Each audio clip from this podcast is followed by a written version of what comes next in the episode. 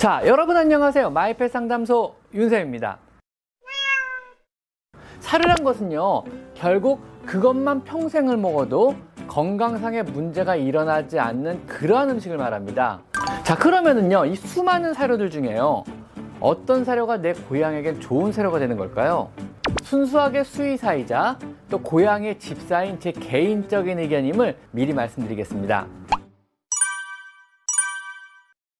자, 여러분은 어떤 사료를 먹이시나요? 고양이를 조금 키워보다 보면은요, 결국은 한 번은 부딪히게 된다는 사료 문제. 자, 오늘은요, 사료를 고르실 때 몇 가지 요령에 대해서 한번 짚어봐 드리도록 하겠습니다. 오늘의 영상은요, 순수하게 수의사이자 또 고양이의 집사인 제 개인적인 의견임을 미리 밝혀드리겠습니다. 어떠한 광고도 아님을 미리 말씀드리겠습니다. 자, 한번 생각해 보죠. 먼저 사료란 게 과연 무엇일까요?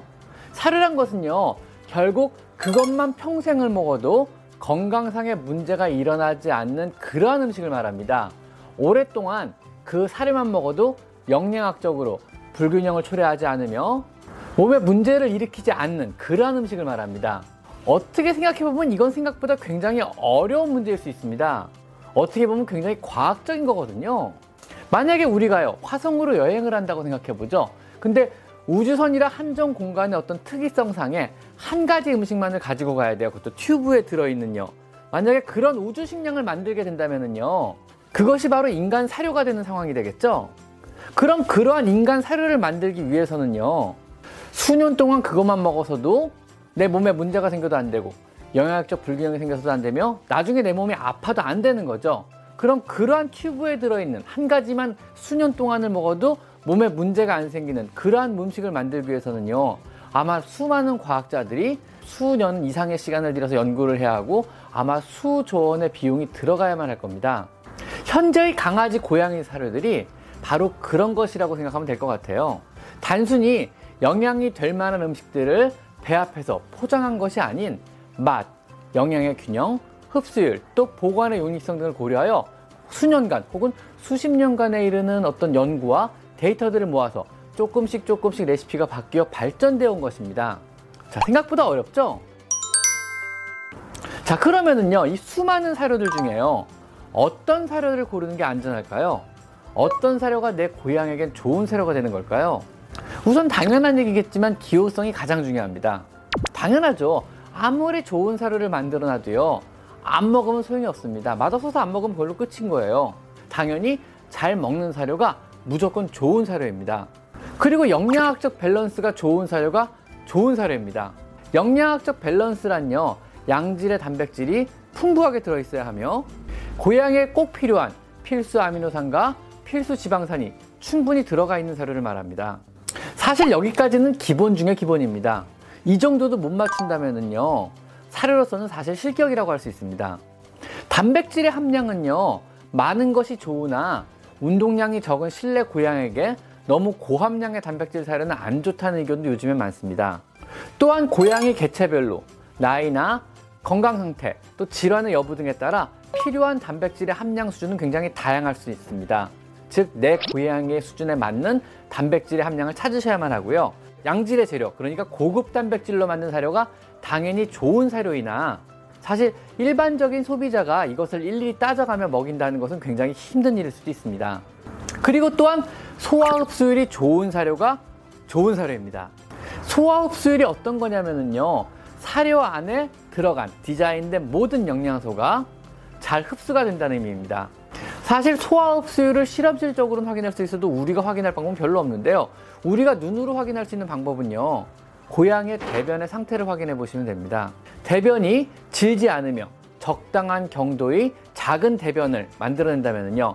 먹은 사료의 속에 들어있는 대부분의 영양 성분을 잘 소화시키고 충분한 사료의 영양 성분들을 흡수했으며 장내 유익균에게 도움이 되고 변을 만들어 장을 청소하기 위한 섬유질을 잘 배출을 했다는 의미입니다. 즉 작고 단단한 검은 변을 만들어내면은요 사료 안에 들어있는 대부분의 영양소를 몸에서 흡수를 끝냈다는 얘기라고 생각하시면 됩니다. 당연한 얘기겠지만 안전한 원료를 사용하여 만든 사료가 좋은 사료입니다. 물론 모든 사료 회사들은요 안전하고 좋은 양질의 원료를 사용하여 사료를 만들었다고 강조를 합니다. 그래서 실제로 우리가 사료의 원료를 확인할 수 있는 길은 잘 없는 것도 사실입니다. 사료의 포장지를 보면요. 굉장히 예쁘게 그려진 닭이나 즐겁게 웃고 있는 소 등을 보면서 그런 애들이 실제로 이 사료 포장, 사료 안에 들어갔다고 생각하는 분은 안 계시죠? 일단은요, 어떤 원료가 어떤 형태로 가공되어 들어갔는지 몰라 좋은 사료인지 아닌지 판단은 힘들지만요. 몇 가지 마케팅 포인트들은 사실 무시하셔도 됩니다. 일단 유기농이나 올가닉이라고 사료에 큼지막하게 많이들 써놓는데요. 유기농이라는 의미는요, 원료 자체의 퀄리티보다는요, 원료를 생산하는 방식의 한 가지라고 생각하시면 됩니다. 즉, 유기농이라고 무조건 꼭 좋은 건 아니거든요. 사람인 우리도요, 유기농으로 모든 식사를 한다는 건 거의 불가능에 가까울 정도로 힘든 일입니다. 저도 뭐 아침마다 뭐 유기농 커피를 마시고 유기농 계란을 먹으며 유기농 고기를 먹고 이러고 출근하진 않거든요. 동물 사료들 역시요. 모두 유기농으로 만든다는 건 저는 불가능하다고 생각합니다. 그냥 사료 안에 있는 재료 중 한두 가지나 극히 일부가 유기농 제품을 선택해서 들어갔다 정도로 생각하시면 되고요. 사료 선택 시 너무 크게 비중을 안 두셔도 됩니다. 그 다음 grain free. 사람에서요, 곡물에 대한, 그러니까 grain에 대한 알러지가 있는 사람들이 종종 있습니다. 정확히는 grain 안에 들어있는 어, 식물성 단백질인 글루텐에 대한 알러지거든요. 그래서 사람에서는 grain free 음식들이 나오고 있습니다. 이것을 보고 마케팅적으로 착안하여 동물용 grain free 사료를 만든 것인데요. 이 역시 사실은 동물들에게는 아무런 의미는 없습니다. 곡물이 안 들어갔을 뿐요. 곡물 대신 고구마나 감자 혹은 타피오카 같은 다른 뿌리 식물을 탄수화물 원료로 넣은 그야말로 마케팅적인 말장난이라고 생각하셔도 됩니다. 그래서 grain free 사료는요. 여러분이 잘못 이해하고 계시는 탄수화물이 안 들어간 사료가 아닙니다. 단지 곡물 유래 단백질인 글루텐이 없다는 의미일 뿐입니다. 이 글루텐에 간혹 사람은 알러지가 있기 때문에 중요할 수는 있어도요. 강아지나 고양이가 이 글루텐에 알러지가 있는 비율은 극히 드물기 때문에 사료 선택 시 그렇게 큰 고려사항은 절대 아닙니다. 그리고 또 한 가지 유의하실 것은요. grain free 사료와 관련해서요. grain free 사료를 장기간 급여한 동물에서 확장성 심근증이라는 그러한 심장병이 다발해서 현재 미국 FDA에서 조사 중이라고 하니 이건 역시 유의해서 확인해 봐야 할 문제 같습니다. 그리고 세 번째, non GMO. 요즘 간혹 보이는 문구인데요. 유전자 변형 식재료가 안 들어갔다. 어떻게 보면 뭔지 몰라도 왠지 안전해 보이기도 하고 좋아 보이기도 하는 말인데요. 현재 우리는요, 알게 모르게 이미 대부분의 유전자 변형 음식을 섭취하고 있습니다. 수십 년 동안요, 수많은 환경운동가 그룹이 또 유전자 변형 음식에 대한 위험성을 경고하긴 했지만은요, 실제 그 위험성을요, 과학적으로 증명해내지는 못했습니다.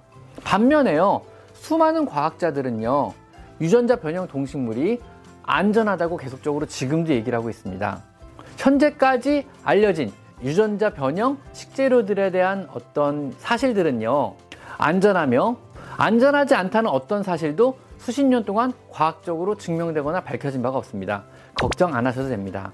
그래서 난 GMO만을 사용하여 뭐 사료를 만들었는지 안 만들었는지는 모르겠지만 그냥 강아지, 고양이의 건강과는 상관이 없는 어떤 마케팅적인 표시라고 생각하셔도 무관합니다.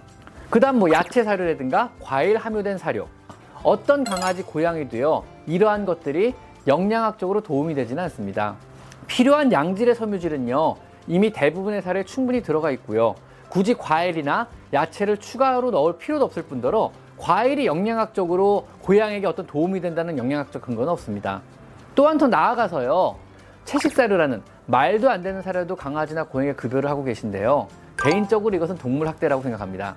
채식은 건강에 의한 한 방편이 아니고요. 내가 믿는 바를 어떤 실현시키는 그런 거거든요. 이런 믿는 바를 실현시키는 걸 동물에 강요하는 행위는 저는 동물 학대라고 봅니다. 자, 오늘은요. 사료를 고를 때 몇 가지 포인트를 한번 알아봤고요. 다음 시간에는요. 사료 브랜드에서 한번 알아보도록 하겠습니다. 오늘은 여기까지 마이페 상담소 윤세입니다. 감사합니다.